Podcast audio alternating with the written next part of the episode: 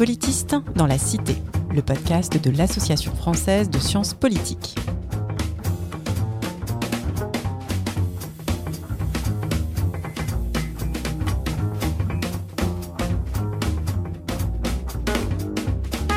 Bonjour et bienvenue dans Politiste dans la Cité, le podcast qui vous parle des sciences du politique et de leur contribution à la vie politique en France et à l'étranger. La science politique, c'est une discipline, des concepts, des controverses, mais c'est aussi, et peut-être avant tout, un métier, fait par des enseignantes-chercheuses et enseignants-chercheurs qui œuvrent au quotidien à produire et à transmettre des savoirs sur la manière dont le pouvoir est façonné, légitimé, mis en œuvre, contesté, hier comme aujourd'hui. Je suis Marie-Clouy et pour ce dernier épisode de la saison 3, j'ai le plaisir de m'entretenir avec Manuel Cervera Marzal pour parler d'émancipation intellectuelle mais aussi institutionnelle. Bonjour Manuel Cervera Marzal. Bonjour Marie-Claude.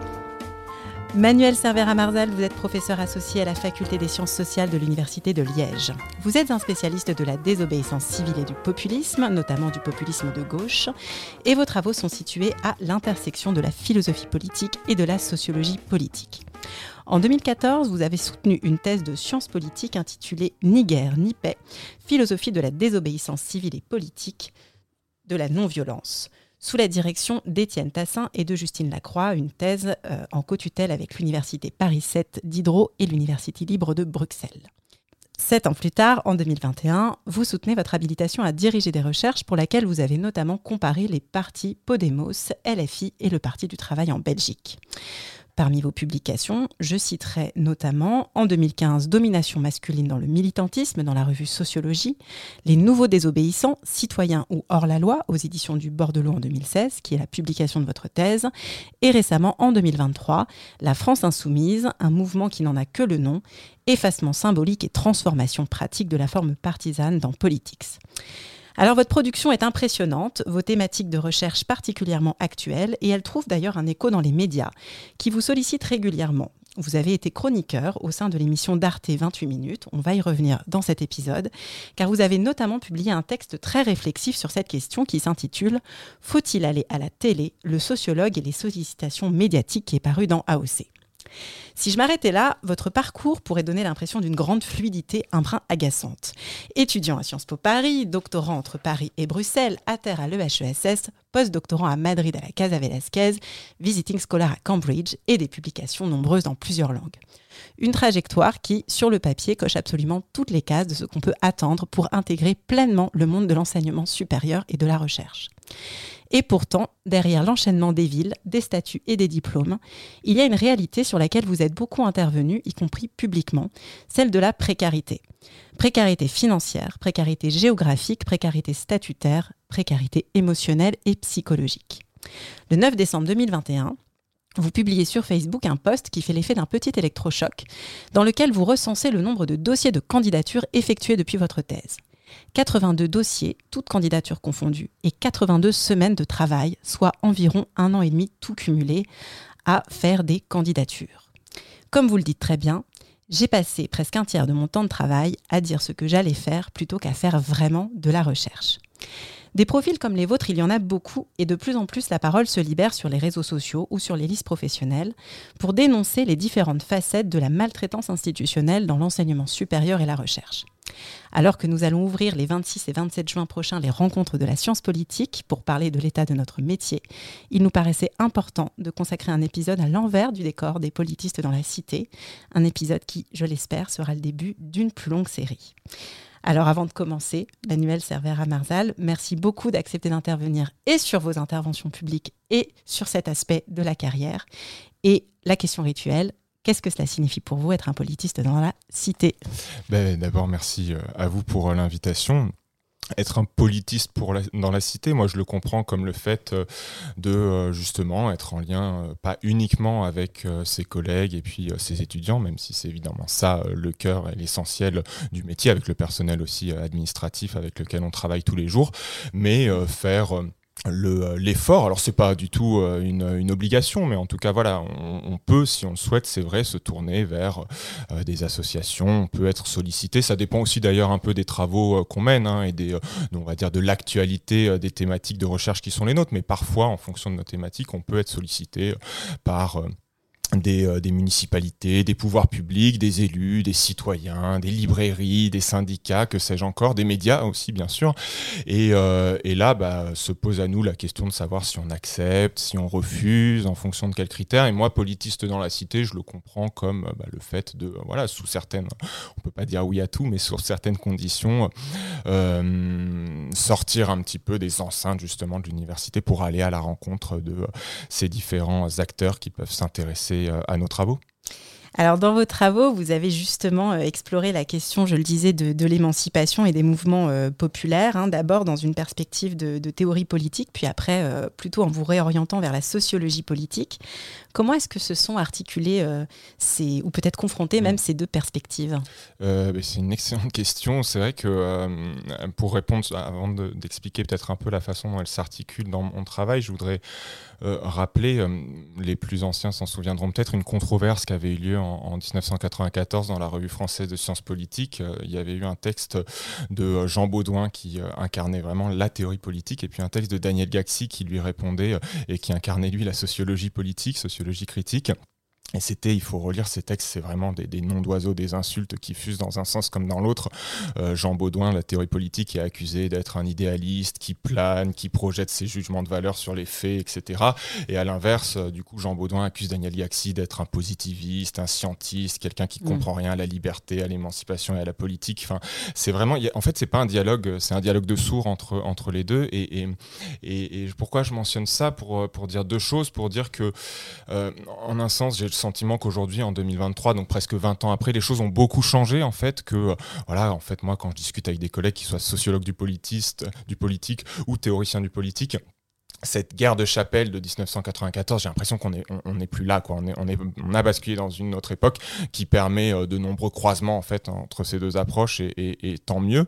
C'est ce que j'essaye de faire et je pense qu'on est, on est assez nombreux et nombreuses à le faire. Et en même temps, quand même, malgré tout, des fois, on voit des, euh, des, des, euh, des points, de, des points de friction, des points d'achoppement. On voit que c'est deux façons de poser les problèmes et puis de les traiter aussi méthodologiquement qui sont, qui sont assez différentes. Et alors, pour donner peut-être un exemple un peu plus concret, moi, sur le cas particulier euh, euh, des, mouvements sociaux, des mouvements de contestation, vous l'avez dit, c'est là-dessus que je travaille. Bah, c'est vrai que selon euh, la discipline dans laquelle je, dans laquelle je me positionne, je ne vais pas traiter la question de la même façon. En tant que théoricien politique, ce qui m'intéresse, c'est de voir si les mouvements de contestation euh, euh, contribuent à déstabiliser la démocratie, sont une pathologie, une menace pour la démocratie, ou si, à l'inverse, c'est plutôt une preuve de respiration, de vitalité, de bonne santé de la démocratie. Voilà, je, schématise vraiment énormément, mais des débats entre euh, des théoriciens comme John Rawls d'un côté, plutôt une démocratie libérale, et puis Chantal Mouffe de l'autre, une démocratie plus radicale, c'est autour de, questions comme ça, en fait, que ça s'articule. Donc c'est plutôt des enjeux, on va dire, conceptuels Hmm. qu'est-ce que la démocratie, qu'est-ce que la citoyenneté, etc. Et puis normatif, en fait, euh, quels, sont les, quels sont les principes qui sont au fondement de la démocratie? Et là, on est vraiment dans le normatif, du normatif qu'on justifie, qu'on défend à travers des arguments rationnels. Mais voilà, c'est euh, la théorie politique, c'est plutôt de cet ordre-là. Alors que quand on aborde les mêmes euh, mouvements, je sais hmm. pas, Gilets jaunes, Black Lives Matter, les marches pour le climat, etc., d'un point de vue euh, plutôt de sociologue du politique, bon, bah là, la question, c'est, on est beaucoup moins dans le, dans le, dans le normatif et on est plus dans une espèce de, de euh, d'enquête bah, empirique, en fait, qui cherche à comprendre quels sont les, répertoires d'action, les trajectoires des militants, le fonctionnement interne de ce genre d'organisation. et, et, donc, voilà, c'est deux registres de connaissances qui, à mon sens, sont pas du tout contradictoires, mais qui sont distincts et qu'il faut bien savoir distinguer pour pas non plus commettre d'erreurs parce que si on cherche à jouer vraiment sur les deux tableaux à la fois et en même temps, parfois, effectivement, ça peut donner des résultats euh, un peu, un peu confus. Et est-ce que le, le, cheminement vers la sociologie politique, c'était aussi une insatisfaction par rapport à la théorie politique ou c'était plus euh, voilà, une manière de... Oui, c'était une insatisfaction en, théorie politique qu'il euh, qu'il ne faudrait pas s'imaginer comme une discipline totalement unifiée. Il y a différentes approches et là aussi, mm. effectivement, il y a une approche plutôt euh, voilà, anglo-saxonne, de tradition analytique, qui, bon, à laquelle on pourrait rattacher quelqu'un comme John Rawls. Et c'est celle par laquelle j'ai commencé et, et c'est celle qui m'a assez rapidement insatisfait par sa déconnexion tout simplement euh, mm. avec euh, le réel. En fait, il y avait une forme d'apesanteur sociologique et historique où on lit des choses et en fait ça nous tombe un peu des mains parce qu'on se dit non ça c'est beaucoup trop abstrait. Donc est-ce qu'on peut continuer à faire de la théorie politique mais une théorie politique plus ancrée qui euh, s'abreuve des résultats des recherches en sociologie, en histoire, en anthropologie, etc. Et ça c'est une euh, tradition plus francophone justement vers laquelle je me suis tourné. Mais ensuite après m'être tourné vers cette tradition-là, je me suis dit mais en fait il faut surtout quand on travaille sur des objets comme la désobéissance civique qui ont une vraie actualité, il faut sortir de, de, de sa bibliothèque et de ses livres. Je vais aller moi-même euh, faire euh, des euh, enquêtes de terrain, en fait, avec méthode ethnographique pour bah, tout simplement savoir un peu de, de, quoi je parle.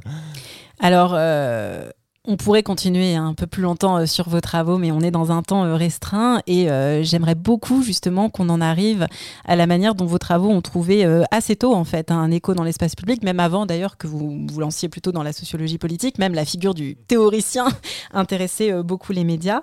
alors, vous, êtes régulièrement intervenu, mais j'aimerais qu'on s'arrête sur le rôle que vous avez pu jouer dans le cadre de l'émission donc d'Arte 28, puisque vous êtes, vous avez occupé le rôle de, chroniqueur, euh, c'est-à-dire sur, euh, voilà, euh, vous faites partie du groupe des, clubistes, comme vous, l'écrivez dans, cette émission. Et j'aimerais bien que vous reveniez sur cette expérience, parce que dans votre texte, vous vous appuyez sur cette expérience aussi pour revenir justement sur le rôle de l'intellectuel, en opposant l'intellectuel surplombant sartrien à l'intellectuel spécifique de, Foucault. Et puis, par rapport à, ce débat intellectuel, vous aussi, vous, bah, vous, vous, vous, êtes confronté à des dilemmes entre celui qui parle, comme comme vous le dites, de ce que vous connaissez, des mouvements sociaux ou de la théorie politique. Et puis, à un moment donné, euh, cette fonction de chroniqueur va vous amener aussi euh, à, d'autres sujets, hein, euh, à devenir cette espèce de toutologue. Alors, est-ce que vous pourriez revenir un peu sur, sur cette expérience et puis en, montrant aussi comment elle s'articule à, votre, à votre trajectoire d'enseignant-chercheur, puisque vous l'êtes déjà à l'époque? Oui, oui, oui. Bah, alors, le plus simple, c'est peut-être de reprendre effectivement un peu chronologiquement les choses. En 2016, c'est une année où bah, je sors le livre qui est issu de ma thèse.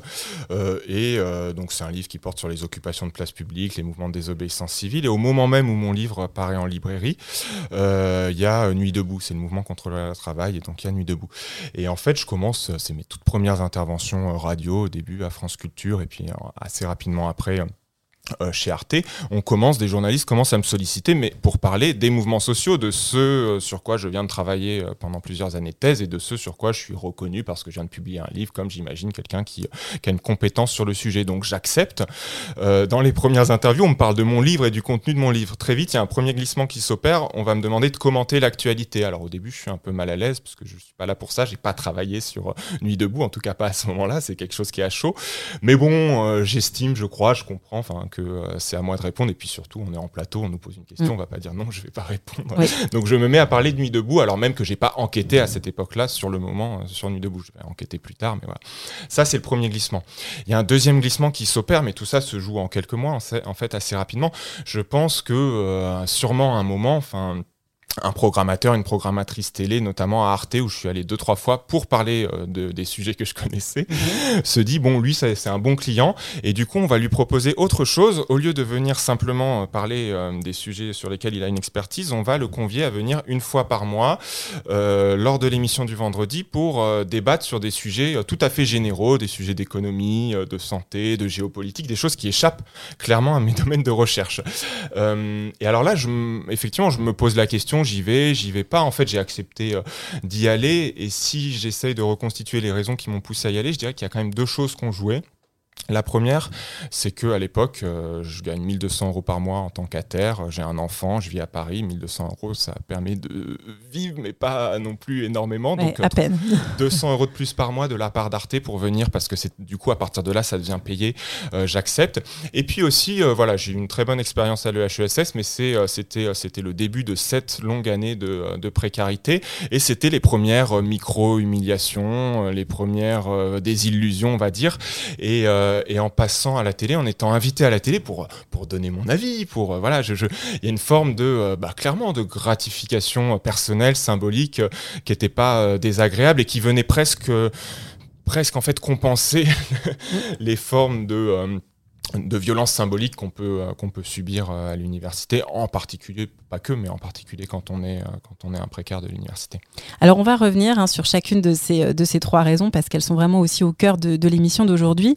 Juste avant, vous dites quelque chose dans votre texte que j'ai trouvé très intéressant parce que c'est en lien aussi avec la question de l'engagement politique. Quand vous êtes d'abord invité sur vos travaux, vous êtes aussi un peu assimilé à votre objet, c'est-à-dire que vous êtes d'emblée aussi un petit peu mis dans le rôle du gauchiste de service. Et, euh, et ça, c'est un rôle que visiblement les médias aiment bien vous faire jouer. Et donc, j'aimerais bien euh, voilà, savoir comment vous vous positionnez. Hein. Vous, vous, le dites explicitement, vous êtes tout à fait sympathisant des mouvements que vous étudiez. Et en même temps, vous vous refusez à ce qu'on puisse croire que vous en êtes un porte-parole, encore moins un leader. Mmh. Donc, ça, je trouve ça intéressant sur d'emblée cet effet de cadrage aussi de, de l'interview. on veut aussi vous mettre dans un rôle. Ben, bien sûr, enfin, l'expression gauchiste de service, c'est pas, elle est pas de moi. Hein. J'ai toujours été soucieux de, de, l'espace dans lequel j'allais, donc ça a beaucoup été Arte, France Culture. J'ai aussi été chroniqueur sur France Culture, mais en tout cas, il y avait cette chose de, on m'a invité, pour moi en tout cas, c'était comme ça, que c'était, on m'a invité comme sociologue. Et d'ailleurs, sur le bandeau, comme, quand mon nom apparaissait, c'était toujours sociologue à l'EHESS, à l'Université de Liège, etc.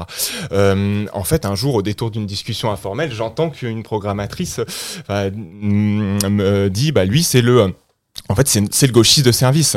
Euh, et, et, de fait, en fait, quand ils programment les plateaux, et en général, bon, voilà, et quand il y a trois personnes invitées, euh, eh ben, il leur faut euh, un gauchiste de service, un macroniste, et puis euh, quelqu'un de droite. Et, et c'est là que c'est un peu trompeur, parce qu'on nous présente comme des intellectuels qui seraient un peu détachés des enjeux politiques, alors qu'en fait, on est en, partie sélectionné, pas que, mais on est en partie sélectionné pour, euh, bah, pour nos orientations, nos affinités euh, idéologiques. Et donc là, euh, là c'est compliqué parce que bah, du coup, il y a beaucoup de choses qui se bousculent dans la tête. On se dit à la fois que on est présent on est affiché comme sociologue ou comme politiste, donc euh, quelque part, en fait, notre présence sur le plateau, elle, n'engage pas seulement notre propre personne, elle engage l'ensemble de la profession euh, mhm. qui euh, se reconnaît dans, dans ce label. Donc on est à la fois tenu, en fait, par toutes ces exigences, on a envie de faire attention. En même temps, il y a la petite voix du citoyen, voire même du militant dans ma tête qui me dit, bah oui, mais voilà, il y a une extrême droitisation du paysage médiatique. Là, pour une fois, il me donne la parole, alors il la donne à d'autres. Hein. Il y a un certain nombre de collègues mhm. qui sont en engagés comme moi qui assument leur, leur, leur engagement à gauche. Et, et, du coup, moi, je me dis, bah oui, du coup, enfin, peut-être que ça a du sens quand même d'être là, parce qu'après, les gens, ils me disent, ah, on t'a vu, c'est bien ce que t'as dit, tu leur es rentré dedans, t'as as défendu mhm. la dignité des travailleurs, etc. Et ça, euh, bon, bah, c'est un rôle que pendant un certain nombre d'années, j'ai euh, j'ai endossé parce que je pensais que c'était important de, euh, de défendre euh, nos, euh, nos, idées. Quand je dis nos idées, c'est pour le coup là, je parle des idées de, de gauche, en essayant du coup de pas faire passer le sociologue ou le politiste pour un idéologue. Enfin voilà, faut tenir, faut tenir les, les, les, deux à la fois. C'est pas évident. Et en essayant aussi, et vous l'avez dit, de c'est compliqué parce que de pas parler à la place des acteurs auprès desquels on étudie, avec lesquels on enquête, qui sont qui sont des gens, bah voilà, qui ont pas forcément accès aussi facilement que l'universitaire mm. à l'espace médiatique. Vous évoquez ce, glissement, c'est-à-dire au début vous êtes beaucoup euh, donc invité pour parler donc un peu en tant qu'homme de gauche, euh, militant euh, sur les mouvements de gauche, mais en étant aussi sociologue. Et puis on va commencer du coup à vous proposer des chroniques, enfin en tout cas à vous exprimer sur tout un tas d'autres sujets. Comment vous allez gérer euh, voilà, cette injonction à vous exprimer sur d'autres choses, sachant que si je reviens encore une fois à votre texte, vous dites bien qu'au départ, vous avez plutôt une préférence pour cet intellectuel justement qui montre comment tous les problèmes sont interreliés. Vous êtes un petit peu, vous, vous disiez aussi que vous, enfin dans ce texte en tout cas, vous dites que euh, la, vision un peu foucaldienne très spécifique, euh, vous la trouvez aussi un petit peu finalement le, voilà, elle, peut aussi dépolitiser les, les problèmes. Alors comment est-ce que vous allez gérer ça. C'est-à-dire votre préférence d'une certaine manière pour l'intellectuel un peu la figure de l'intellectuel global, et en même temps bah, le fait que euh, comme tout le monde, j'imagine, vous préférez vous exprimer sur les sujets que vous, vous maîtrisez. Là. Bah, je préfère m'exprimer sur les sujets que je maîtrise, mais en même temps, le fait d'aller à la télé, de savoir que voilà, une fois par mois, euh, je vais euh, parler devant 800 000 ou un million de personnes sur un sujet que je connais pas, comme les relations entre la Chine et la Russie, enfin que je connais pas. En fait, je lis la presse, enfin, je suis et puis je suis, je suis enseignant en sciences politiques, donc euh, forcément, je connais quand même un petit peu. Mm. Mais déjà, à titre personnel, le fait de savoir qu'une fois par mois, voire deux, avec France Culture, j'allais devoir travailler des sujets qui étaient très loin de mes domaines de compétences, moi, ça me plaisait en fait. Ça veut dire que je passais une semaine sur les quatre semaines du mois à bosser et à fond parce que j'avais pas envie de me ridiculiser, j'avais pas envie de dire des contre-vérités euh, devant toutes les personnes qui pouvaient m'écouter ou me voir. Euh, ça m'obligeait moi à garder en permanence une ouverture, une curiosité euh, et y compris à aller lire des travaux de collègues en fait parce que ça aussi c'était un des dans ma checklist, dans mon, mon cahier des charges personnel en fait, c'était essaye dès que tu peux, par exemple, je sais pas, tu vas, on va aller parler de la Chine, ben va voir un peu ce que les collègues sinologues ont écrit. Évidemment, je peux pas lire tous les livres en une oui, semaine. Oui, comme, on prépare un cours finalement. Comme on prépare un cours. Et, du coup, si je hmm. pouvais glisser comme ça euh, à la radio, à la télé, une petite référence, un livre, un auteur, un concept, j'avais gagné en fait. J'avais réussi. Hmm. Il y avait le travail de, de l'intellectuel de gauche, mais il y avait aussi un peu le travail du prof aussi ou du chercheur qui essaye de vulgariser ou de transmettre euh, des euh, des outils. Donc il y a ça, et puis surtout à la fin de la thèse, j'avais besoin de tout lâcher sur un peu euh, quel était le sens de tout ça, parce que j'avais, bon, comme euh, la fin de thèse, on s'est commencé, on fait, il y a une petite rechute euh, après, et, moi la façon que j'ai trouvé de me remettre en selle, c'est de faire un livre qui, enfin voilà, de façon très provocatrice, j'étais, j'avais 27 ans, s'appelait Pour un suicide des intellectuels, et en fait c'était sur la question de, ok, c'est quoi ton modèle de l'intellectuel? Et mmh. c'est vrai que, bon, évidemment c'était un intellectuel critique, mais alors après, quel type d'intellectuel critique? Et dans le débat Foucault-Sartre, intellectuel spécifique, intellectuel un peu total j'avais beaucoup plus de fascination pour des intellectuels comme ça, euh, Toto, euh, ou, c'est aussi Cornelius Castoriadis pour moi qui a énormément compté, quelqu'un qui était à la fois économiste, euh, philosophe, mm. historien de la Grèce antique, psychanalyste, et qui faisait des passerelles en permanence, et aussi très bon mathématicien, qui faisait des passerelles en permanence entre tout ça. Et moi, j'avais le sentiment qu'il fallait vraiment enfin, relier en fait tous les mm. problèmes et que les saucissonner de, un peu à la, alors j'y vais beaucoup trop vite, mais un peu à la façon dont Foucault le le, dit, euh, ceux qui ont bossé sur les prisons parlent des prisons et puis on s'en tient là à l'intellectuel spécifique, c'était euh, hum, risqué parce que en fait cette hyper spécialisation, ce, euh, c'est bah, c'est quelque chose qui, pour moi, conforte un peu l'ordre du monde tel qu'il va. Enfin, c'est ça, mmh. voilà, ça empêche de, de... Non, mais je trouve intéressant aussi parce que c'est vrai que bon, dans, la profession, on a plutôt un, rapport quand même assez critique et négatif. Justement, d'ailleurs, le toutologue, c'est très péjoratif. Mais je trouve aussi intéressant de rappeler que quand c'est fait entre guillemets euh, de manière euh, honnête, il y a aussi un effort d'ouverture et d'interdisciplinarité et euh, voilà donc c'est vrai que je, comprends aussi et puis l'analogie avec l'enseignement est très importante quand on enseigne, on enseigne parfois sur des choses dont on n'est absolument pas spécialiste et ça fait pas de nous forcément des gens des imposteurs. En fait, ça donne des idées aussi comme ça de, qui mm. peuvent alimenter la, la recherche donc oui. Ça. Alors, vous l'avez dit, vous avez fait ces expériences euh, de, médiatisation à un moment où vous n'êtes pas encore euh, titulaire. C'est-à-dire que vous enchaînez les contrats, les postes, mais vous n'avez pas de, de, poste, de poste stable. Et très rapidement, euh, vous allez vous retrouver aussi confronté à certaines mises en garde de collègues qui vous expliquent que, eh bien, dans ce processus de recrutement qui est laborieux, où vous expliquez d'ailleurs que vous avez peu d'auditions, enfin que ça se passe quand même pas très bien, eh bien, on vous explique alors je ne sais pas si on vous le dit de manière explicite ou implicite, mais que euh, finalement tout cela vous dessert. Comment est-ce que vous réagissez euh, à ça euh, Est-ce que, est que ça va jouer un rôle dans le fait que vous voulez peut-être arrêter d'être exposé? Comment vous gérez ce, ce qui est quand même, ce qui peut apparaître aussi un peu une, une injonction contradictoire ou alors un, bon, des formes de découragement aussi?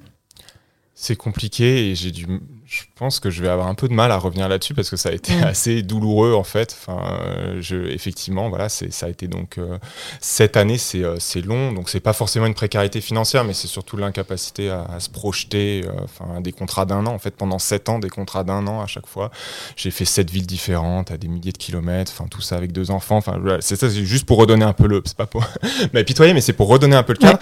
Et quand on, du coup, on essaye de comprendre pourquoi on n'a pas beaucoup d'auditions, pourquoi ça fonctionne pas, pourquoi on n'est pas recruté il y a des collègues sympathiques qui sortent des comités et qui euh, viennent euh, enfin en fait moi qui, qui, qui m'ont jamais vraiment on m'a jamais vraiment dit sur le fond il y a une grosse lacune dans ton dossier j'aurais aimé qu'on me dise ça parce que j'aurais du mmh. coup j'aurais publié l'article là où il fallait j'aurais donné le cours que j'avais pas donné j'aurais mais en fait on m'a quasiment jamais dit ça la, la, réponse qui est revenue une fois puis deux fois puis trois fois c'est et donc au bout d'un moment on se dit tiens si plusieurs personnes disent ça c'est oui euh, tu sais l'exposition t'es peut-être un petit peu trop exposé tu devrais faire un peu moins et donc et en plus c'est ambivalent parce que souvent ça vient de, ça venait de collègues qui me disaient ça sur un ton bienveillant, amical, mais en fait. Euh, Enfin, ça l'était peut-être, mais en même temps, ça, cette espèce d'avertissement, c'est aussi un rappel à l'ordre de leur part. Enfin, mhm. c'est des gens qui d'ailleurs parfois étaient dans le comité, et puis en fait, bah, enfin, je, du coup, en fait, je raconte tout ça pourquoi? Je, je, je, pense que ça crée un sentiment, chez moi en tout cas, ça a créé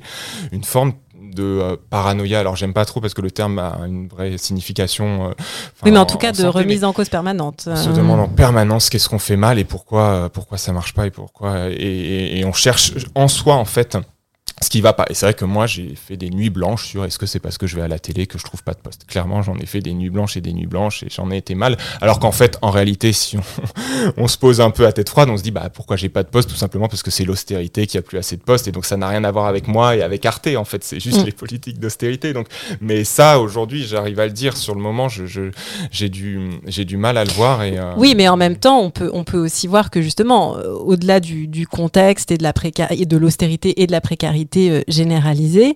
Du coup, il faut rappeler que on est dans des situations où on, a l'impression aussi, parfois à tort, parfois à raison, d'être scruté et que chaque détail peut faire une différence et que donc effectivement euh, euh, faire un, pas de côté pourrait nous coûter et donc voilà, ça peut mettre aussi dans des voilà dans des situations un peu de voilà d'injonction un peu contradictoire, c'est-à-dire aller aller intervenir parce que c'est aussi bien vu de faire sa tribune, son intervention, de montrer qu'on a des choses à dire. C'est quand même quelque chose qui peut aussi permettre de se faire connaître. Et en même temps, euh, cette idée qu'on euh, on s'expose déjà un peu trop jeune. Non, non, mais c'est vrai que. Euh, alors, bah, peut-être qu'une erreur que j'ai faite, c'était justement d'y aller trop jeune. Je pense que c'est quelque chose qui s'observe davantage en, fin de carrière, une fois qu'on a assis sa position, sa légitimité dans le champ. Mais justement, enfin, on pourrait là, on pourrait citer plein de figures d'intellectuels un peu connus qui, dans une deuxième partie en fait de leur vie et de leur carrière, vont aller s'autoriser à faire des essais, alors que jusque-là, ils avaient fait que des ouvrages bien parfaitement charpentés, euh, tout rigoureux, tout mm. méthodologique, qui vont s'autoriser à sortir un peu de leur champ de compétences, à aller à la télé. Mais ça, ça vient souvent sur le tard. Euh, donc euh, ça, c'est sûr que je recommanderais à personne de, de, de, de, commencer trop tôt. Enfin, je, le dis dans l'article, là, aussi, un jour, c'est Patrick Boucheron qui m'a vraiment, ça m'avait fait un bien fou qui me dit ça. je lui exposais du coup euh, ces questionnements de mais peut-être que machin, ça me coûte, je faudrait que j'arrête, etc. J'ai fini par arrêter, par faire ce texte pour AOC pour expliquer pourquoi j'arrêtais. Et, Patrick Boucheron m'avait dit écoute, en fait, c'est assez simple. Euh, les gens qui t'aiment pas, bah, le fait qu'ils te voient à la télé, ils vont, ça leur donnera une raison supplémentaire de pas t'aimer, il fait le malin, etc. Les gens qui t'aiment bien, ça leur donnera une raison supplémentaire de bien t'aimer, il fait le travail, il vulgarise, etc. Et puis en fait, la plupart euh, des collègues, de toute façon, ils ont, ils ont autre chose à, ils ont d'autres chats à fouetter. C'est pas arrête de te prendre la tête avec ça, quoi. Et c'est vrai que ça m'avait. Oui, parce que vous dites aussi en même temps que ces interventions, elles vont aussi vous permettre de vous mettre en contact avec des gens aussi que vous admirez, avec qui vous travaillez. Donc, euh, c'est aussi ça qui est paradoxal. Alors, c'est peut-être pas justement les gens qui se retrouvent dans les comités de sélection, mais euh, ça vous met aussi en contact avec un, un, cercle intellectuel aussi de, de pairs. Alors, est-ce que, euh, voilà, là-dessus, est-ce que vous, c'est quelque chose aussi qui vous a plu de, de, de comme ça pouvoir aussi interagir, euh, dialoguer avec, euh, voilà, avec d'autres, avec d'autres collègues Ah oui, ça beaucoup. Mais alors ça, j'ajouterais que du coup, là, depuis 2016 toujours, en fait, et ça, pour le coup, je continue, tous les mois, je, pour un petit média qui est un média en ligne, indépendant, qui s'appelle hors-série.net, mhm. C'est un hors-série.net, c'est un site qui fonctionne comme Arrêt sur Image, comme Mediapart, etc. Où on diffuse toutes les semaines un entretien filmé, bon, comme un peu, comme on est en train de faire là, en fait, on diffuse toutes les semaines un entretien vidéo avec euh, un auteur, une autrice de recherche en sciences sociales 9 fois sur 10 pour parler euh, du livre qu'il ou elle vient de publier ou a publié il y a quelques années. Et, là, dans ce cadre-là, euh, et donc je, voilà, j'ai interviewé comme ça, je sais pas, 50, 100 personnes depuis, mmh. depuis 6 ou 7 ans. Et là, alors parfois, j'invite des collègues qui sont, qui me sont proches parce que c'est des politistes, des sociologues. Mais la plupart du temps, ça peut être euh, des économistes, des philosophes, des anthropologues, que sais-je. Et ça peut être euh, enfin le, le, le, la toute jeune qui vient de publier sa mm. thèse euh, et que je viens de découvrir. Je me suis dit, c'est génial. Et puis d'autres fois, ça peut être, voilà, je sais pas, un Étienne Balibar, un Jacques Rancière. Et, et ça, ça c'est une expérience qui m'a toujours déjà d'avoir des choses à côté du métier. Voilà, moi en tout cas, ça, ça, ça, contribue à mon bien-être.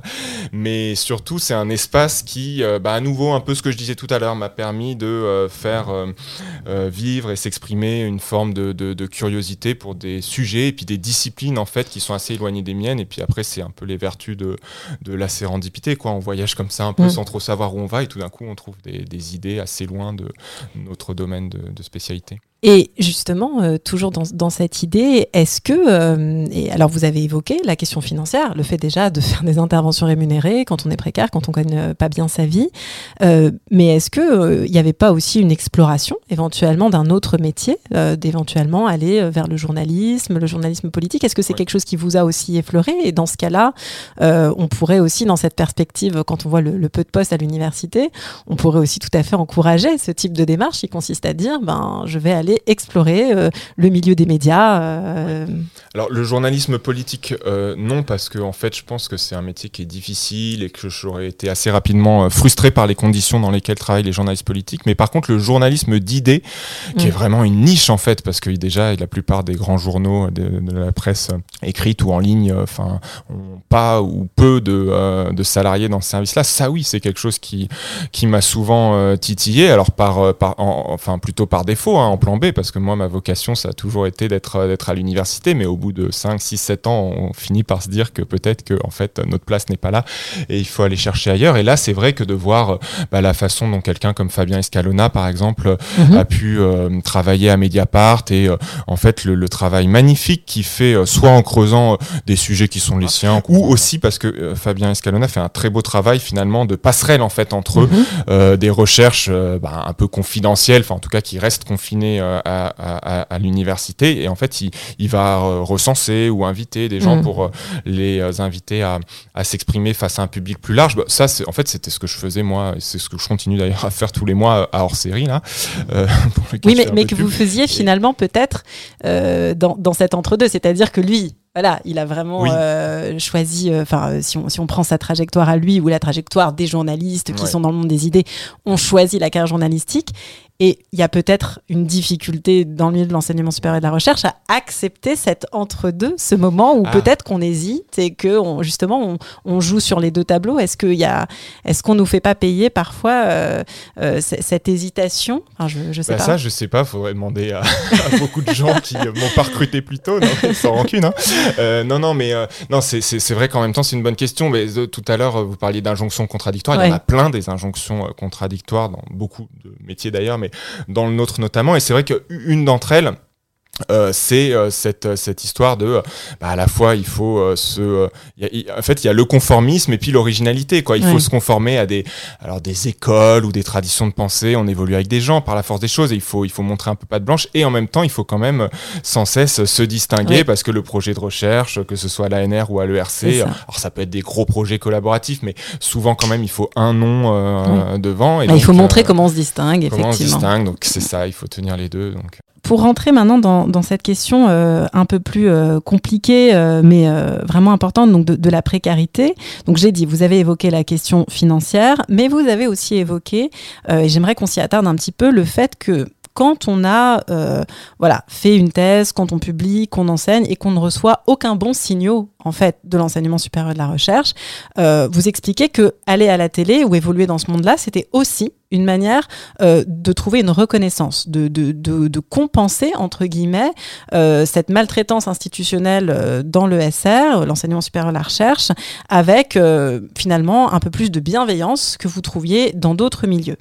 Est-ce que vous pourriez revenir là-dessus? Alors, moi, je renvoie vraiment les gens hein, à, votre texte, hein, sur la, description aussi de, très, très honnête que vous faites de, votre état, hein, quand on dit, on ne parle pas juste de gens qui sont un peu déprimés dans Mmh. quand on trouve pas de poste. On parle vraiment de, situations qui sont vraiment, euh, qui sont vraiment très très compliquées. Euh, et je trouve que voilà, vous le dites aussi de manière assez légitime. Euh, bah, on a le droit aussi d'aller d'aller chercher d'autres formes de, reconnaissance parce qu'il faut aussi tenir. Il faut aussi tenir psychologiquement quand tous les ans on ne reçoit que des signaux de refus. C'est vrai que pour parler de moi, j'y arrive mieux par écrit que, par oral. Bah oui, il y a cette histoire de compensation, d'aller trouver, enfin, l'estime de soi, quoi. Et puis ça peut aller très loin, en fait. La, la, la la façon dont l'estime de soi se défait en fait, et, euh, et dont ça engendre voilà tout un tas de doutes, de questions presque paranoïaques, ça peut aller très très loin. Donc il y avait d'aller chercher ça ailleurs. Après, c'est pas, ça n'a pas été pour moi que bon, il y avait les médias, bien sûr, voilà, c'est sûr qu'il y a presque, enfin il y a rien qui vous offre euh, une exposition pareille, euh, mm. enfin voilà, mais oui, puis bienveillante parce que vous n'étiez pas non plus invité pour faire le clash en mm. permanence. Voilà, bah, on parle de, bah, on parle quand même. Mais vraiment ça, par contre, j'ai toujours, enfin BFM TV, je 40 invitations que j'aurais jamais mm. répondu, c'est nous, c'est pareil. Donc ça, j'ai toujours refusé d'y aller. Et d'ailleurs, je me suis toujours dit, c'est pour ça quand euh, certains me le faisaient un peu payer de façon, parce que parfois, oui, on me l'a un peu fait sentir quand même, quoi, que mm. que euh, qu'on me faisait payer ça. Moi, j'étais, mais pourtant, je suis juste allé à France Culture, Arte, je croyais que c'était cachère. Enfin, donc c'est ça aussi que j'ai pas. Bon, voilà, mais ça, c'est un autre problème.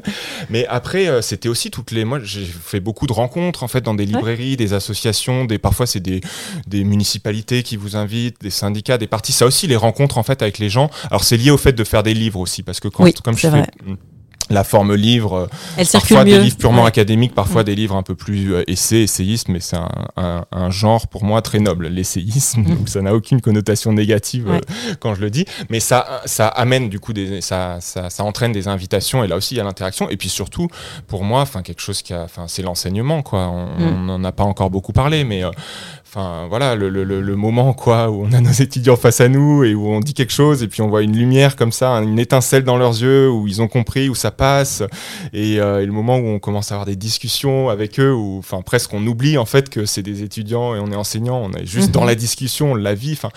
Et puis les remerciements qu'il peut y avoir par moment enfin tout voilà, l'enseignement aussi, ça a été l'une des euh, soupapes ou des bouées de secours tout au long de, de, ce, de, ce, de, de, ces années, en fait, parce que là, oui, il y a une forme de reconnaissance directe, enfin, interpersonnelle qui est, euh, qui, euh, qui, est, qui est précieuse, je crois. Alors, on observe ces derniers temps, euh, ou en tout cas je l'observe avec ma page Facebook euh, et sur Twitter, euh, une libération quand même de la parole hein, sur, sur ces questions. Je l'ai dit, hein, vous acceptez de, voilà, de livrer votre expérience et puis vous le faites publiquement, donc c'est aussi pour ça que qu'on vous a invité. Mais vous, vous n'êtes pas le seul, hein, de plus en plus à, à, dénoncer aussi les effets les effets pervers de, de, de, de ce système, de, de, cette maltraitance, donc qui sont associés à des phénomènes, glo un phénomène global d'exil alors il est plus ou moins silencieux. Euh, donc il y a ceux et celles qui n'ont pas été recrutés, il y a ceux qui sont en poste et qui cherchent un moyen d'échapper à certaines contraintes qui, à leur sens, dévoient le métier. Donc c'est un phénomène quand même euh, beaucoup plus global. Euh, Qu'est-ce que cela vous inspire quand vous voyez, voilà, euh, sur les réseaux sociaux, de plus en plus de, de, tweets ou de témoignages de gens qui expliquent à quel point ils ont été cassés euh, par ces années euh, d'absence de, de, de, recrutement C'est une question qui qui est pas si facile que ça parce que même vous, vous le dites à un moment donné dans votre texte, vous faites une note de battage et vous dites alors je vous je rappelle que quand je critique ça, je ne critique pas les collègues, je critique le système qui l'entretient, mais en même temps, bah, c'est les collègues qui, qui font les retours, c'est les individus. Donc, c'est voilà, c'est des questions qui sont pas évidentes. Et justement, quand on libère la parole, c'est voilà, il y, a cette question du juste ton à trouver. Comment vous, vous avez essayé de voilà, de témoigner sur ça?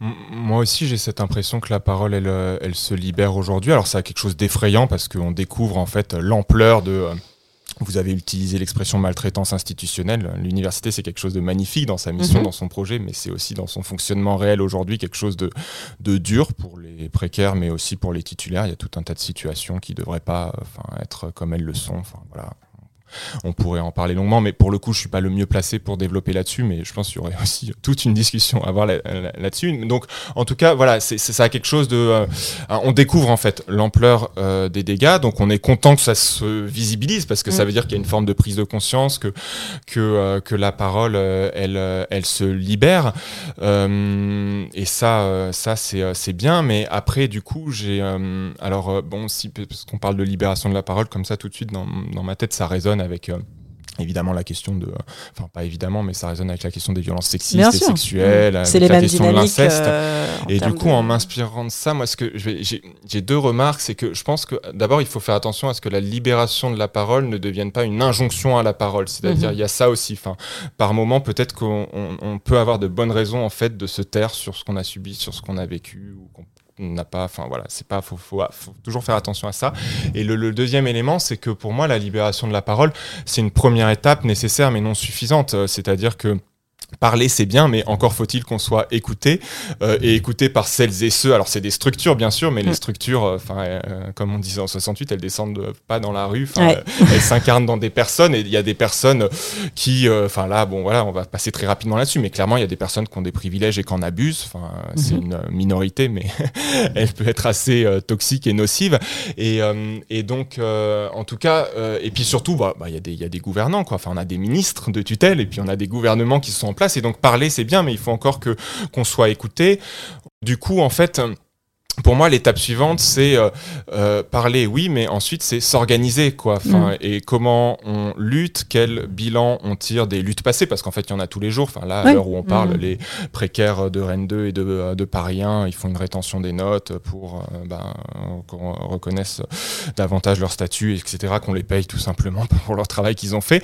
Donc, c'est et, donc c'est ça. Enfin, il y avait au moment des indignés en Espagne en 2011, sur un mur, j'avais vu un graffiti qui disait No hay que indignarse, hay que c'est vraiment ça. C'est ok, on, s'indigne, mais maintenant on s'organise et puis on essaye d'essayer de, oui, tirer un bilan des luttes passées et puis essayer de comprendre aussi pourquoi aujourd'hui, malgré tout, ce qui reste dominant dans notre métier, quoi, dans notre secteur professionnel, c'est plutôt le, chacun pour soi, ou alors plutôt mm. la résignation. Il y a des poches de résistance, mais en fait la question c'est comment on élargit les brèches et comment on les amplifie. Et donc ça c'est des questions pour moi qui sont euh, des questions syndicales, stratégiques, politiques, et on devrait être en tant que politiste bien placé pour les résoudre. Mais force est de constater que notre euh, voilà euh, notre force de frappe semble assez faible, en tout cas à l'heure où on parle. Et vous justement, le fait de vous exprimer, qu'est-ce que ça a attiré du coup? Est-ce que vous étiez déjà engagé un peu aussi dans les collectifs de précaires euh, en lutte ou pas plus que ça Je me suis jamais en sept ans, euh, alors que pourtant j'aurais eu mille raisons de le faire, euh, engagé dans une lutte de précaires. Enfin voilà. D'ailleurs, en fait, j'en ai nourri une forme de culpabilité militante parce que avant de, pendant ma thèse, pendant le master, j'étais très militant, voilà, politique, syndicaliste, etc. Mais pendant les années de de de, euh, de, de, postdoc là et de précarité, non, jamais. Alors c'est lié à des questions de disponibilité euh, biographique, hein, comme dirait Doug Macadam. C'est lié au fait que quand on déménage, en fait, euh, tous les dix mois pour aller de Madrid à Dijon, de Dijon à Bruxelles, de Bruxelles à Cambridge, de Cambridge à Paris, etc. C'est un peu difficile de prendre le temps de se syndiquer. Et, euh, et, et, c'est seulement, en fait, j'ai été titularisé en septembre dernier. La première chose que j'ai faite, c'est prendre ma carte au syndicat qui est présent sur mon université et aller représenter euh, les gens qui ont mon statut euh, auprès, enfin, face au banc patronal. En fait, je suis sur le banc syndical, mais je l'ai fait seulement, en fait, une fois que j'ai acquis cette stabilité. Et ça, c'est quelque chose d'extrêmement bien connu des sociologues du militantisme. enfin, c'est la question des ressources, en fait, qui permet de se se mobiliser. Donc euh, voilà, maintenant que j'ai les ressources, je peux le faire, mais j'aurais pu le faire avant, mais je l'ai pas fait. Il y a aussi quelque chose peut-être qu'il faut dire, c'est que parado enfin c'est pas paradoxal d'ailleurs, mais quand on est dans le cœur, euh, dans, dans, dans, la tourmente précisément, parfois aussi, euh, ça peut encore plus déprimer. Vous avez dit que parfois la libération de la parole, ça pouvait amener à la résignation, mais effectivement, parfois, de cet enchaînement de, de témoignages, en fait, peut aussi tout simplement décourager et puis euh, favoriser un exit euh, très précoce euh, ou alors vraiment voilà ça peut aussi donner peut-être l'envie de un peu de fermer les yeux parce que il y a cet effet de découragement de à quoi bon oui complètement. Non non mais je le dirais pas mieux que, vous venez de le dire. Vous avez finalement été recruté à l'université de Liège, donc au bout de ces sept ans de galère. Dans quel état et qu'est-ce que ça change si ça change quelque chose fondamentalement d'être euh, d'être euh, d'être recruté euh. ben, ça change tout en fait enfin il y a encore un an chaque chaque micro-décision que je prenais dans le cadre professionnel, je me demandais est-ce que euh, si je refuse ci, si je refuse ça, si je fais mal ce texte, si je le rends en retard, mm. est-ce que je vais pas m'aliéner?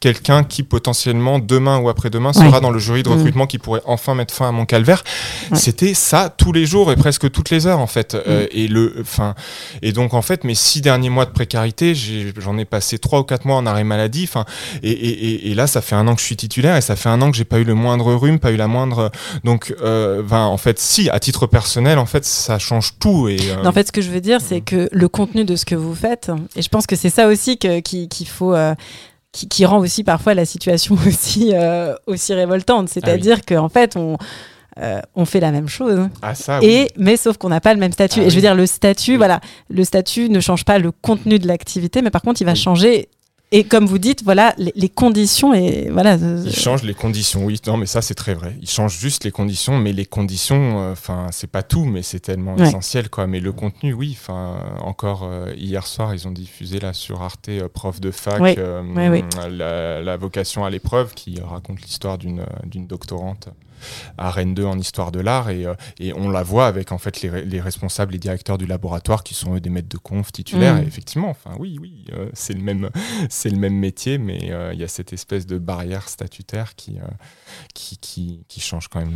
Et est-ce que justement, vous vous sentez euh, le fait d'être de, titularisé? Alors, je ne sais pas si vous connaissiez déjà les collègues de Liège ou vous avez ensuite euh, eu, un poste stable, mais est-ce que vous avez l'impression d'être plus respecté, par exemple? Est-ce que ça, ça change aussi euh? Oui, le regard change, si. Enfin, je, évidemment que c'est une impression totalement subjective, mais une semaine après le le recrutement, il y avait le congrès de la FSP l'an dernier, j'y suis allé et oui, clairement, enfin, je ne vais pas dire le contraire, ce serait faux. J'ai eu le sentiment que beaucoup de personnes, peut-être que c'était moi qui projetais sur leur regard, c'est très compliqué, mais mm. si, vous, si je devais vraiment répondre, oui, j'ai eu le sentiment que le regard avait changé, clairement. Et est-ce que vous diriez euh, que, euh, parce qu'on est à Liège, donc on n'est pas loin, mais on est quand même dans le système, dans le système belge, euh, est-ce qu'il est, bon, est, qu'il est structuré à ce point différemment de, de la France? Et est-ce qu'il est, est qu'il y a une réflexion plus grande qu'en France? Vous avez l'impression sur les questions justement de maltraitance institutionnelle Est-ce qu'il est plus bienveillant, entre guillemets, si j'aime pas trop ce terme, mais est-ce qu'en tout cas, il est, vous avez l'impression que c'est mieux pris en compte? On est un peu mieux loti en, Belgique euh, francophone, mais pour des raisons historiques et politiques, c'est une terre euh, de gauche. Enfin, le mhm. Parti socialiste, Paul Magnette, enfin d'ailleurs qui est un politiste, à la tête du Parti socialiste, c'est l'un des partis socialistes les plus à gauche d'Europe et il gouverne en coalition depuis longtemps. Et tout ça, ça se voit au niveau des, financements, de la recherche. Donc c'est un peu moins à ce niveau-là. C'est sûr que c'est un peu mieux doté. Ensuite, euh, par exemple, le système belge et en, France, en gros, il y a, y a les titulaires et les précaires, et puis au sein des titulaires, il y a les maîtres de conf et les profs des universités. Donc, mhm. il y, y, a ces cloisonnements, mais en Belgique, c'est beaucoup plus, beaucoup plus d'échelons de, et de, strates mhm. euh, dans le métier. Donc, ça aussi, ces strates, c'est des et vous, vous êtes à quelle strate du coup euh, bah, Moi, je suis euh, du coup euh, ce qu'on appelle chercheur qualifié. Parce que je suis affecté à l'Université de Liège, mais en fait, je suis l'équivalent d'un chargé de recherche CNRS, mais en Belgique, ils appellent ça le FNRS. donc, c'est un. Voilà, mais sans charge de cours du coup Du coup, sans charge de cours obligatoire, ouais. C'est un poste de, où on peut donner des cours de manière facultative. D'accord. c'est plutôt un poste pour des missions de recherche, ouais. Et le fait d'être en Belgique, est-ce que vous voyez ça comme une expatriation forcée Ou est-ce que ça faisait partie de votre euh, de votre périmètre de recherche de poste déjà depuis, euh, depuis longtemps Parfaitement heureux en Belgique, je pourrais pas être mieux ailleurs. J'y avais déjà fait ma thèse à l'ULB, maintenant je suis à Liège, je suis parfaitement heureux. Après, oui, il y a un pincement au cœur. Enfin, je, suis de nationalité française, j'ai grandi en France et j'ai fait mes études en France. Le fait de ne mm. pas avoir été recruté dans son propre pays, c'est sûrement une question d'ego, mais bien sûr, il y a un pincement où on se dit bah, qu'est-ce qu'on a fait de mal, pourquoi, enfin, pour, pour qu'est-ce qu'on a mal fait pour euh, juste ne pas mériter sa place parmi les siens en France, ça c'est évident, mais c'est pas, je, je, suis très bien à Liège, mais voilà, il y a cet élément. Dans votre travail euh, d'habilitation, euh, j'ai lu une partie donc de, mémoire de synthèse où vous revenez donc sur votre parcours. Et donc là encore hein, vous êtes euh, voilà vous avez un témoignage très très sincère sur sur vos engagements personnels, politiques, vos hésitations, vos convictions. Et puis vous avez voilà tout ce, travail autour du jeu, d'assumer qui qui vous êtes, d'où vous venez, donc tout un travail de réflexivité que là encore on observe Hein, de plus en plus, mais qu'on observe souvent, là encore, chez mm. des euh, chercheurs ou des chercheuses plus confirmées. Il y a un peu cette, euh, euh, voilà, ce, côté, ça y est, j'ai fait mes preuves, donc maintenant je vais enfin pouvoir dire d'où je viens et, pourquoi j'ai j'ai eu ce, cheminement. vous, vous le faites, alors dans votre habilitation, mais dans une habilitation, voilà, aussi relativement précocement soutenue. votre rapport justement au jeu et, et, au fait justement que vous assumez d'une certaine manière manière ce, tournant euh, aussi très émotionnel euh, des, sciences sociales Alors c'est pas forcément très euh, le jeu. C'est vrai que je pense, enfin faudrait regarder. J'ai pas fait, mais je pense que j'emploie assez souvent le jeu. Alors dans des livres c'est facile, mais je pense même dans des dans des articles, enfin c'est je le fais assez spontanément. Je, je l'ai pas forcément théorisé, mais je bon d'abord je, je, crois que tout simplement, enfin écrire c'est pas c'est pas forcément toujours facile. Moi c'est pour moi, c'est beaucoup plus simple d'écrire je que d'écrire Mm. nous ou on ou tout de suite c'est très impersonnel. Du coup, j'ai l'impression que c'est pas moi qui est réellement en train d'écrire. Et puis en plus, enfin moi, voilà, bon, je suis sociologue, enfin je, je, je, je fais des ethnographies, donc le jeu, enfin la subjectivité, elle est là dans le choix de mon objet d'étude, elle est là ensuite dans la manière dont je conduis mon enquête, elle est là dans la façon dont j'interprète mes résultats. Et donc elle est là en fait à tous les étapes, toutes les étapes de la recherche. Et je, je, je- j'ai du mal à voir pourquoi est-ce que il faudrait que comme ça un peu par magie à la dernière étape, celle de la de l'écriture, de la restitution, Vous le jeu un et je devienne un collectif anonyme alors que c'est bien moi qui ai, euh, qui ai travaillé jusque là. Donc euh, il y a cet élément là. Il y a peut-être un élément, euh, parce que ça c'est l'auteur qui parle, mais en tant que lecteur, je dois dire que, alors j'en fais pas du tout une règle absolue, mais comme ça, je prends plus de, de goût et de plaisir à, à lire des travaux qui sont écrits à la première personne. Souvent, je, je trouve qu'effectivement, il y a quelque chose qui est, où vous avez dit parler de sincérité, de euh, puis même, hein, c'est une façon de mettre, euh, de donner un peu à voir les coulisses de l'enquête, euh, le, le caractère artisanal de la recherche. Mm. on parle de sciences politiques. Moi, je suis plus à l'aise avec l'idée de de- d'études politiques Mhm. ou de sociologie politique. Le caractère scientifique, pour moi, il, il m'effraie un peu. Il est un peu trop intimidant. Donc Mhm. le, le jeu, c'est aussi voilà une façon de faire euh, tomber un petit peu cette image euh, intimidante du scientifique, en blouse blanche, qui est totalement extérieur à son objet, avec une, une- une césure nette entre le sujet et l'objet. Euh, Il y a euh, il y a un petit peu de ça. Et puis après, peut-être qu'un dernier point aussi, c'est, euh, on parlait de la fréquentation des autres disciplines. hein. Euh, Mm. Alors, euh, le jeu, j'admets qu'en sciences politiques, euh, en sociologie, il n'est pas énormément euh, utilisé, mais dès qu'on se met à aller voir du côté des historiens notamment, ou des anthropologues par exemple, Mhm. bon, c'est quelque chose de très courant d'écrire à la première personne. Donc, euh, on peut, Et qui en anthropologie est même intégré dans l'enquête, puisqu'il y a aussi toute la question de la perception. euh, la façon dont on est perçu, les, Mm. Euh, les, les, euh, les perturbations, même si le terme n'est pas forcément bien choisi, mais que Mm. le- l'enquêteur introduit sur son terrain. Donc euh, oui, oui, c'est sûr que je trouve qu'il y a une forme de... euh, Enfin, moi, en tout cas, c'est des, c'est un- c'est des, c'est des habits dans lesquels je me sens plus à l'aise.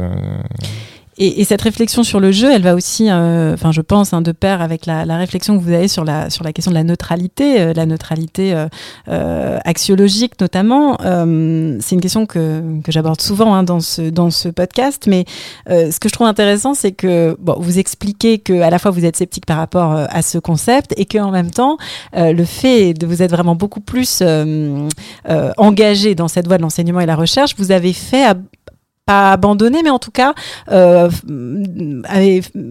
mais mis moins de place à vos engagements militants. Et vous Mhm. l'avez dit, vous êtes euh, engagé à gauche, vous avez assumé, euh, assumé cet engagement. Alors, j'aurais pu vous le demander tout à l'heure, mais est-ce que ça aussi, éventuellement, on vous l'a reproché d'être euh, ouvertement militant, militant à gauche?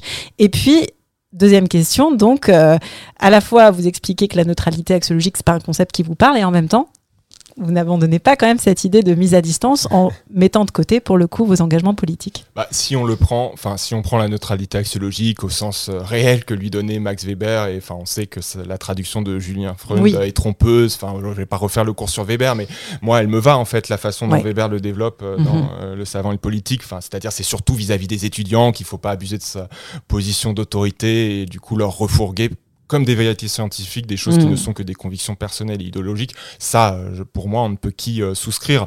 Le fait qu'en tant que chercheur, en fait, pour moi, ce que ça veut dire, le, le- le- enfin, pour moi, le, le- le cœur hein, de, euh, de qui, euh, ce qui, le, le critère premier qui garantit la scientificité de mon travail, c'est même pas tant la méthode ou la rigueur que je peux y mettre, c'est le contrôle en fait Ouais. qui est effectué par mes collègues et le Ouais. fait de respecter les procédures. On sait bien qu'elles ont tout un tas de limites, mais elles ont le mérite d'exister malgré leurs limites. C'est vraiment l'autocontrôle C'est la collectif de la discussion. communauté Mmh. scientifique, la discussion et le regard permanent. C'est ça en fait pour moi Mmh. qui fait le, la valeur scientifique ou pas, je sais pas comment faut le dire, mais la valeur en tout cas de notre travail. Donc ça, j'y adhère entièrement. Voilà. Euh, Enfin, euh, et puis Weber, dans le même texte, il explique qu'il n'y a rien de mieux pour enseigner le droit qu'un anarchiste, parce que lui, au moins, il ne croit pas que l'État est, est quelque chose d'immuable, euh, qui a existé, de tout déterminé, etc. Donc, euh, en fait, si, si, finalement, je suis très partisan de la neutralité. En fait, vous êtes très weberien. Très weberien. Et, et- et par rapport donc vous à vos, à vos propres engagements, donc ce, ce retrait petit à petit, si j'ai bien compris, de, ou en tout cas ce, ce- ce rapport peut-être moins moins militant? Ouais, bah euh, non, non, mais c'est vrai que pendant les années d'études et même de thèse, euh, voilà, bon, c'était au nouveau parti anticapitaliste que j'étais. euh, j'ai comme ça, par mes lectures, je me sentais plutôt anarchiste, mais à l'époque, le, trotskisme de la LCR avait voulu se renouveler et s'ouvrir vers d'autres traditions féministes, antiracistes, et puis libertaires aussi. C'était en 2008 qu'a été créé le NPA, et j'y suis allé de, de, bon cœur. J'ai rencontré plein de, de, belles personnes, dont certaines sont toujours, sont toujours là aujourd'hui. Et, et, et, en fait, j'ai aussi connu des, des, des, beaucoup de déconvenus mhm. à, travers cette expérience militante qui a duré 5 ou 6 ans et qui était intensive. Hein. C'était un peu du entre nous, on disait les bolcheviques de fer. Enfin, c'était vraiment c'était du 20-25 heures par semaine à 6 heures à tracter devant la poste, l'hôpital. Enfin, voilà. C'était euh, mais j'ai fini, j'en suis sorti euh, comme euh, on parlait de lessiveuse et d'exit, c'était vraiment j'en suis sorti brutalement. D'accord. Et, j'ai eu besoin a posteriori d'essayer de comprendre un petit peu ce que ce qu'avaient été ces cinq ou six années de militantisme intensif et en fait les réponses à des questions assez personnelles, je les ai trouvées en grande partie dans la sociologie du militantisme, mmh. Albert Hirschman, Doug Macadam, tous les travaux francophones sur les, trajectoires militantes, ça apporte un nombre de réponses assez incroyables à des, des, des problèmes qu'au départ je cadrais comme des problèmes peut-être un peu purement personnels. Et, euh, et d'ailleurs, ça m'a amusé de voir qu'en réalité, aujourd'hui, enfin, il faudrait là-dessus faire une enquête pour. Voilà, mais quand on regarde les sociologues du, militantisme ou les sociologues de l'action collective ou les sociologues du syndicalisme, enfin. Bon, moi, franchement, euh, je j'en connais pas un seul ou une seule euh, qui n'ait eu justement au départ un engagement militant assez prononcé et qui est ensuite reconverti. Mmh. D'ailleurs, c'est des compétences on acquiert dans le militantisme, un nombre de savoir-faire. Enfin qui euh, sont euh, euh, ensuite exportables en fait dans le milieu universitaire assez facilement et du coup c'est voilà il y aurait quelque chose à faire vous avez déjà vous avez déjà des, hypothèses en tout cas Manuel Cervera Marzal, on arrive déjà à la fin de cet entretien. J'ai beaucoup hésité pour cette, cette dernière question insolite. Lequel de ces adjectifs préférez-vous? Insoumis, désobéissant ou libre? Libre. Libre. Tiens, j'aurais pas, parié là-dessus. Eh bien, écoutez, merci beaucoup, euh, Manuel Cervera Marzal, d'avoir été notre invité euh, dans Politiste dans la Cité. Merci aux auditrices et aux auditeurs pour leur écoute. Si le podcast vous plaît, merci d'en parler autour de vous, de laisser des commentaires et même des étoiles. Merci à l'Association française de sciences politiques de produire ce podcast. On se retrouve les 26 et 27 juin à Sciences Po Paris pour les rencontres de la science politique. Et je vous dis à la rentrée pour une nouvelle saison de Politiste dans la Cité.